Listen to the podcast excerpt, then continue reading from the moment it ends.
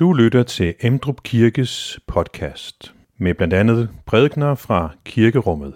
Du kan læse mere om Emdrup Kirke på emdrupkirke.dk.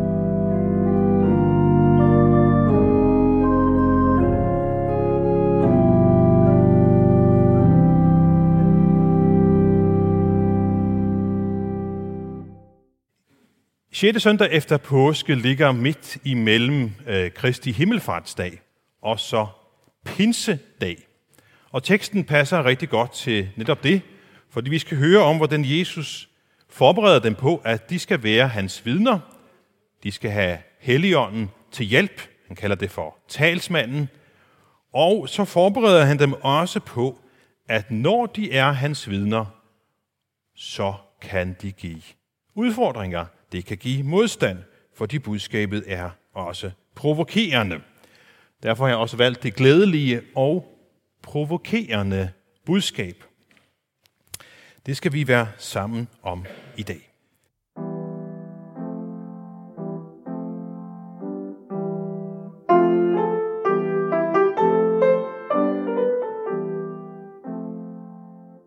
Jesus sagde, Når talsmanden kommer, som jeg vil sende til jer fra faderen, sandhedens ånd, som udgår fra faderen, skal han vidne om mig.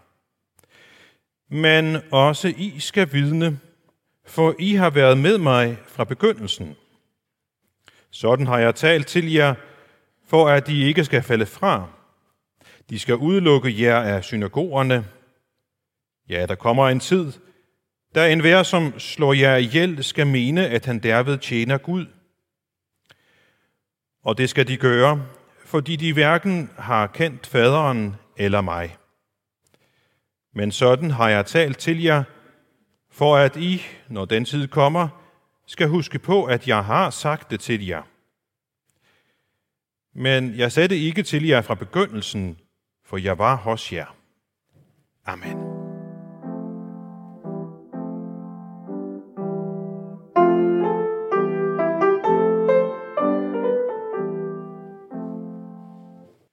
I torsdags, der fejrede vi Kristi Himmelfart og hørte, hvordan Jesus forlod disciplene sådan rent fysisk. Men vi fokuserede også på, at det betyder ikke, at Jesus har mistet jordforbindelsen, men at han ved talsmanden, ved Helligånden, er os nær, uanset hvor vi er. Inden Jesus så forlader disciplene, så giver han dem en befaling om, at nu skal de tage ud og prædike evangeliet for hele verden. Men han beder dem om at vente, for de skal have en udrustning først, nemlig Helligåndens udrustning, talsmanden. De tre ting, jeg vil fokusere på i dag, er for det første apostlenes opgave og ansvar for at vidne om, hvad de har set og hørt. Og det skal de gøre ved hjælp af talsmanden, Helligånden, som udruster dem. For det andet skal vi se på, at Jesus også forbereder dem på, at de kan forvente modstand, når de er hans vidner. Og for det tredje, nu skal vi se på, hvorfor er, eller hvad er problemet? Hvad er det så provokerende ved kristendommen, at det giver modstand, når man forkynder kristendommen? Og inden jeg går videre, så skal jeg lige sige, at øh, prædiken har en lidt anderledes form, end jeg ofte gør i hvert fald, i det, at den vil indeholde væsentligt flere bibelcitater, end jeg plejer at bruge, og jeg læser dem, og jeg viser dem også på skærmen, og en gang imellem så får vi lige anledning til også at reflektere over det. Disciplene, de skulle være vidner. Og øh, de havde en særlig rolle. Jesus siger til dem, I skal være vidne, og så begrunder han det med, for I har været med mig fra begyndelsen. Jesu disciple var øjenvidner. Det nye testamente er den hellige ånds vidnesbyrd, fremført primært af mennesker, der har været sammen med Jesus fra begyndelsen og som var vidner til hans ord, hans mirakler, hans død, hans opstandelse. Så vi har apostlenes øjenvidne beretninger at bygge på. Det er vores fundament.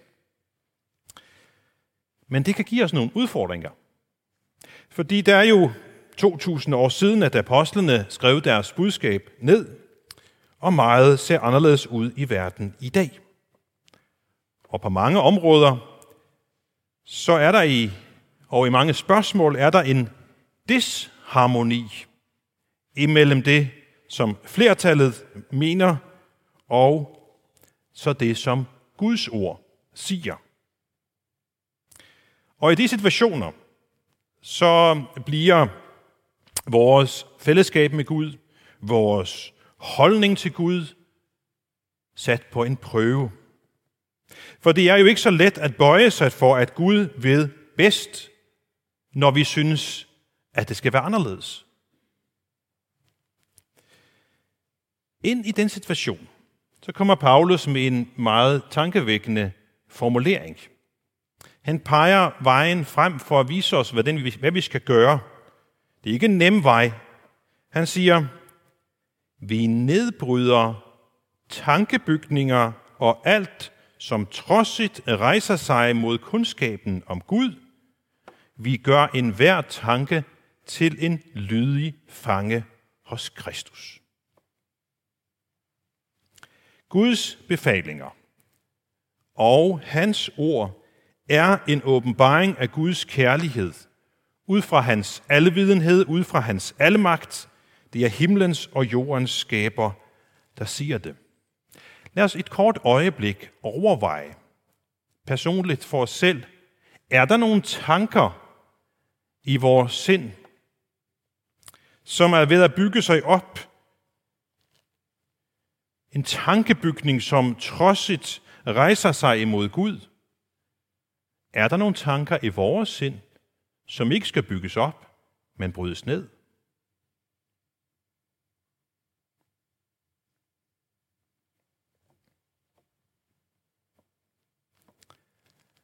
Er der en tanke i vores sind, som skal brydes ned og i stedet gøres til fange af hos Kristus? Redskabet, det bedste redskab, vi har, er det, som Kristus har sagt, nemlig ordet, Bibelen. Og Paulus han opmuntrer os til at lade Kristi ord bo i rigt mål hos jer. Undervis og forman med al visdom hinanden med salmer, hymner og åndelige sange. Syng med tak i jeres hjerte til Gud. Det er en opfordring, han giver os det er en opfordring, vi også skal række videre til hinanden. Og et ideal for en menighed er, synes jeg, er jøderne i berører. Hos dem finder vi en, en god balance imellem det at lytte til forkyndelsen og så selv at undersøge, hvad Bibelen siger. Der står, de modtog ordet med megen velvilje. Det er det første. Så kommer det næste og de granskede dagligt skrifterne for at se, om det forholdt sig sådan. Når vi lader Kristi ord bo i rigt mål i vores liv, når vi dagligt grænsker skrifterne under Helligåndens inspiration og vejledning, så er der en større chance for, at vi opdager, hvis der er en trodsig tanke, der er ved at bygge sig op i vores sind, en trodsig tanke imod Gud.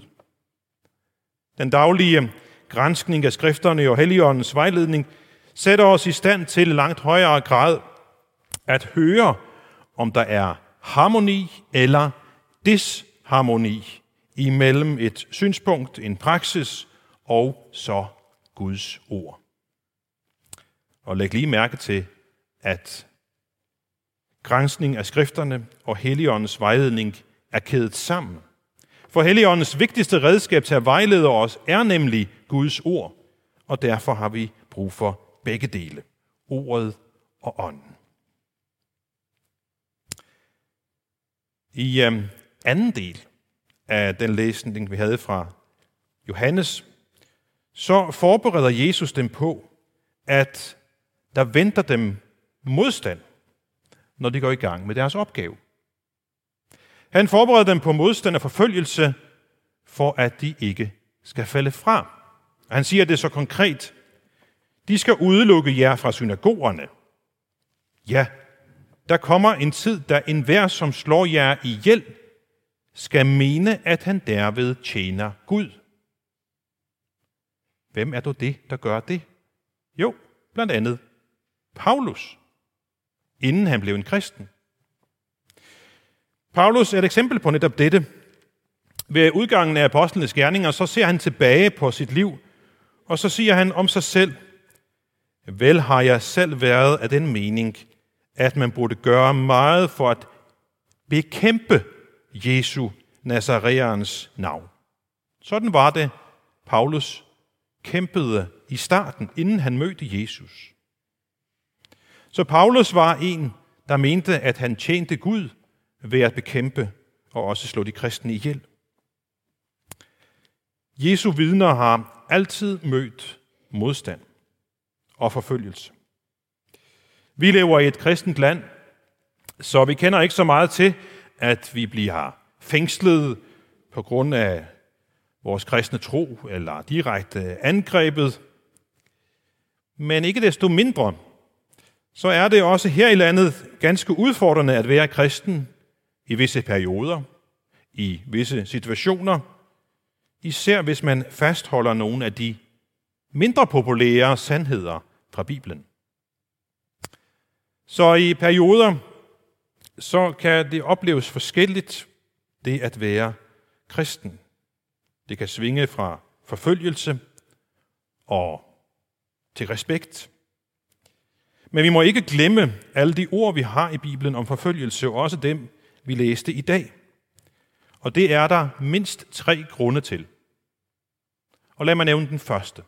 Den første grund til, at vi skal fastholde og fokusere netop på forfølgelserne, er, at der er måske 200-300 millioner kristne, som oplever en voldsom forfølgelse i deres dagligdag. Ikke så meget hos os, men mange andre steder i verden. Og dem kan vi støtte. De har brug for vores bøn og vores opmærksomhed og vores støtte. Det gør vi konkret her i Emdrup Kirke ved, at vi er partnerskabskirke med Open Doors, som netop arbejder for at hjælpe forfulgte kristne rundt i verden. Men hver enkelt af os har også mulighed for at støtte og bede for vores forfulgte kristne brødre og søstre. Så det er den ene årsag til, at vi ikke skal glemme alle ordene om forfølgelse og den trøst, Bibelen giver os i den forbindelse. Den anden grund er, at midt i blandt os er der også mennesker her i landet, der har en daglig kamp for at bevare deres kristne tro. Det kan handle om, at de møder modstand i deres familie, blandt naboer, på arbejdspladsen, øh, hvis man går i skole, så kan det være i klassen. Og dem, der kæmper for at overleve som kristne i blandt os, dem skal vi huske på og støtte og give Bibelens trøst og styrke i den situation. Og den tredje årsag, det er, at vi skal lade ordene om forfølgelser stå som en levende påmindelse til os og en udfordring, hvor vi kan stille os selv spørgsmålet, er grunden til, at vi bliver så lidt forfulgt, at vi har gjort kristendommen ufarlig? Er grunden til, at vi bliver så lidt forfulgt, at vi har gjort kristendommen ufarlig? Paulus siger til Timotius, forfulgt bliver alle, som vil leve et gudfrygtigt liv i Kristus Jesus.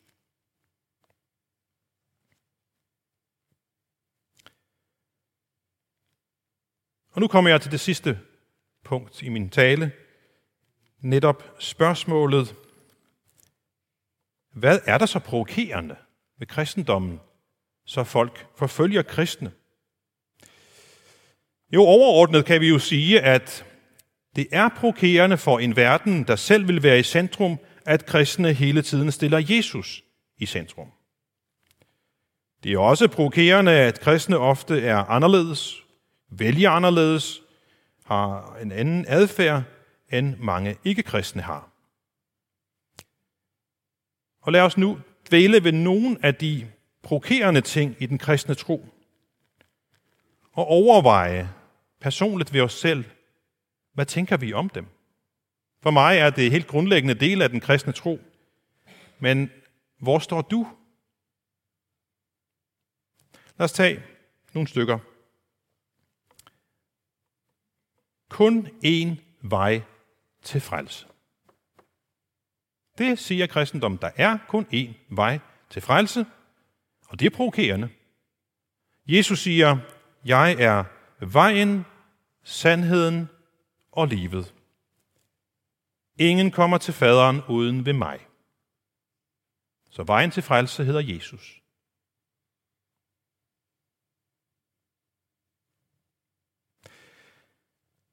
En anden ting er, at det også kan være provokerende, at der er en synlig ændring måske i en kristen liv, når man bliver kristen. Peter han sætter meget klart ord på det. Han siger, for det er mere end nok, at I i den forløbende tid har gjort, som hedningerne vil, og leve et liv i udsvævelser, begær, sviger og vilde fester og drikkelag og utilbørlig afgudstyrkelse.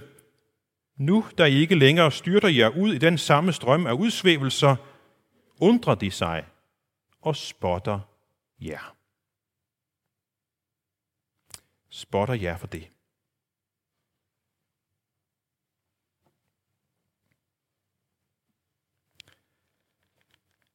En anden ting, der kan være provokerende, er, at denne verden er midlertidig. Den er forgængelig. Det er ikke rart at høre, at vores hus og have og ejendom skal forgå sammen med jorden. Men Bibelen siger, Herrens dag vil komme som en tyv, og der vil himlene forgå med et brag, og elementerne vil brænde op, og jorden og alt det menneskeskabte på den vil vise sig, som det er. Men efter hans løfter venter vi nye himle og en ny jord, hvor retfærdigheden bor. Igen er det jo en grundlæggende del af det kristne budskab, men for nogen voldsomt provokerende. En anden ting, der kan provokere, er, at der er en højere magt, højere autoritet for kristne. Paulus siger, det er jo Peter, undskyld, Peter Apostlen siger, man bør adlyde Gud mere end mennesker.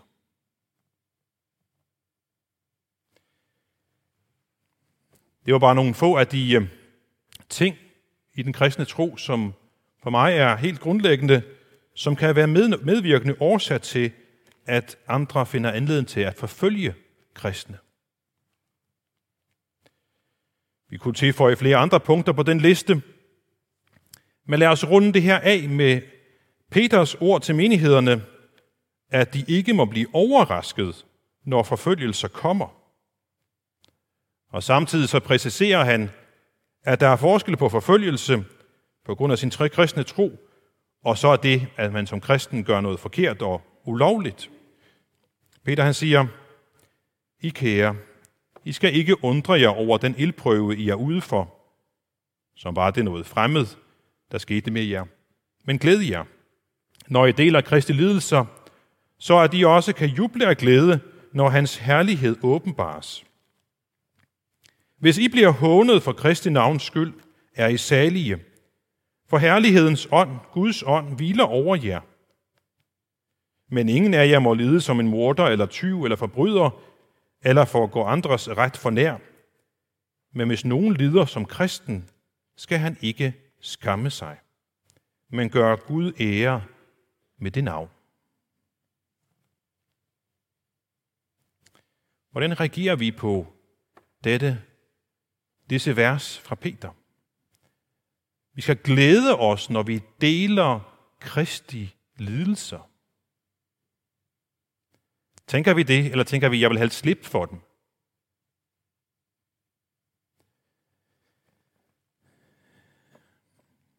Kaster disse ord et lidt måske anderledes lys ind over de situationer, vi, vi kan opleve, at det er vanskeligt, at det er udfordrende, og måske pinligt at stå ved vores kristne tro og de holdninger, det medfører.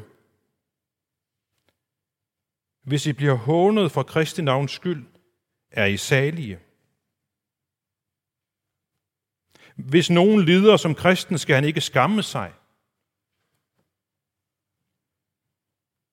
Glæd jer, når I deler Kristi lidelser. Kaster det et anderledes lys ind over vores liv? De situationer, hvor vi har måske lyst til at flygte, eller ikke sige noget.